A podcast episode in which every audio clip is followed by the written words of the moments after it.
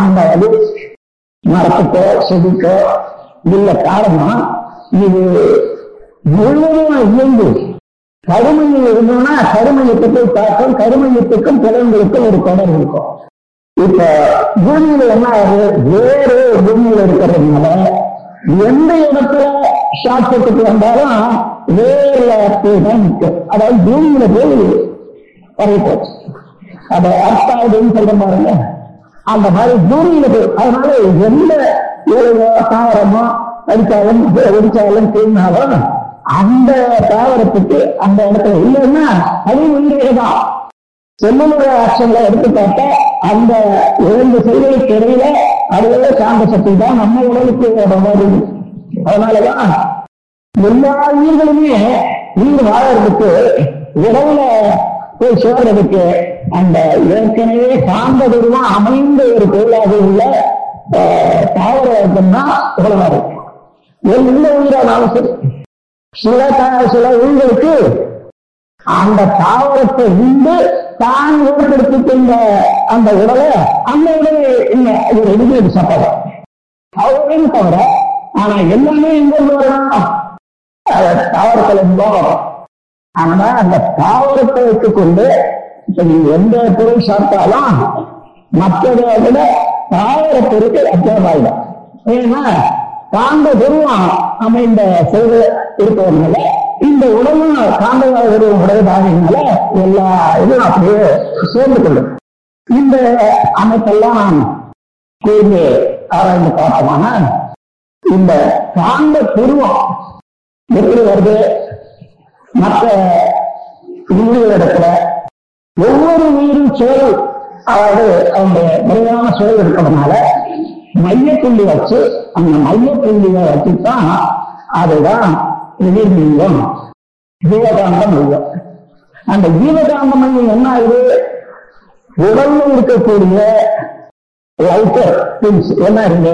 மின்சக்தி விண் விண்களுடைய ஓட்டம் அதை சூப்பர் சரீரம் சொல்றீங்க ஆசிரியர் அதுக்கும் அதுதான் மையம்.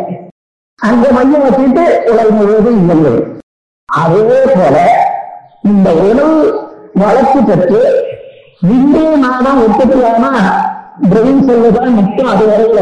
ஆனா பதினைந்து ஆண்டுகள் போன பிறகு மெச்சூரிட்டிக்கு அப்புறம் அது சப்ளஸ் வருது. அப்போ கொஞ்சம் கொஞ்சமா இருந்து இதே இடத்துல ஈர்க்கப்பட்டு அதுவும் அந்த மையம் வச்சுக்குது அப்ப உடலுக்கு மையமான இந்த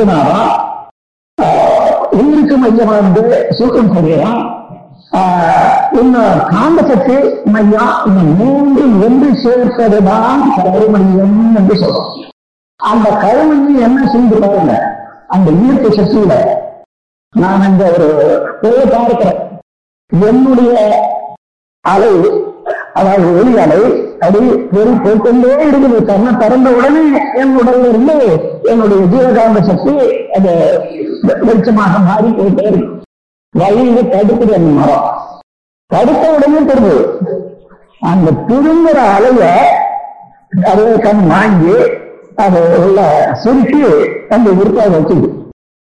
இதுதான் வினைப்பதிவுகள் செயல்பதிவுகள் எந்த பொருளை பிறந்தனால உணர்ந்தாலும் இல்லது கை முதலிய இந்த நா- கர்மேந்திரியங்களை அசைச்சாலும் அதுல உள்ள அலைதான் ஒவ்வொரு அசைவுக்கும் அலை இருந்தது இந்த அலைகள் அப்படியே சுருங்கி அந்த கருமையத்தை ஏற்கிறது இந்த கருமையத்தை விஞ்ஞானிகள் உணர்ற முறை வேற விஞ்ஞானிகள் உணர்ற முறை வேற. விஞ்ஞானம் எவ்வளவோ துல்லியமாக கருமையத்தை பற்றி உணர்ந்திருக்காங்க. அதான் அந்த கருமையத்துல உணர்ந்த போது ஜெனட்டிக் சென்டர்ங்கிறத உணர்ற போது எல்லாமே ரெண்டு விதமான ஆசிட்ல அடங்கி இருக்கிறதாக சொல்றாங்க. ஆர்என்ஏ டிஎன்ஏ ஆசிட் ஆனா இதுதான் தத்துவத்துக்கும் விஞ்ஞானத்துக்கும் ஒரு வித்தியாசம். ஏன்னா விஞ்ஞானம் இன்னும் ஆகும் போகணும்.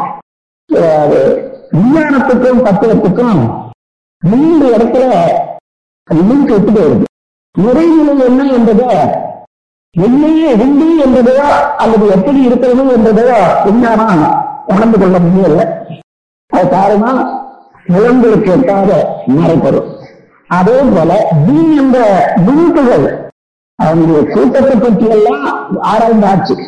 தனி விண்துகளை இன்னும் கண்டுபிடித்து உண்மைதான் என்பதை ஆராய்ச்சி செய்ய செய்ய முடியல.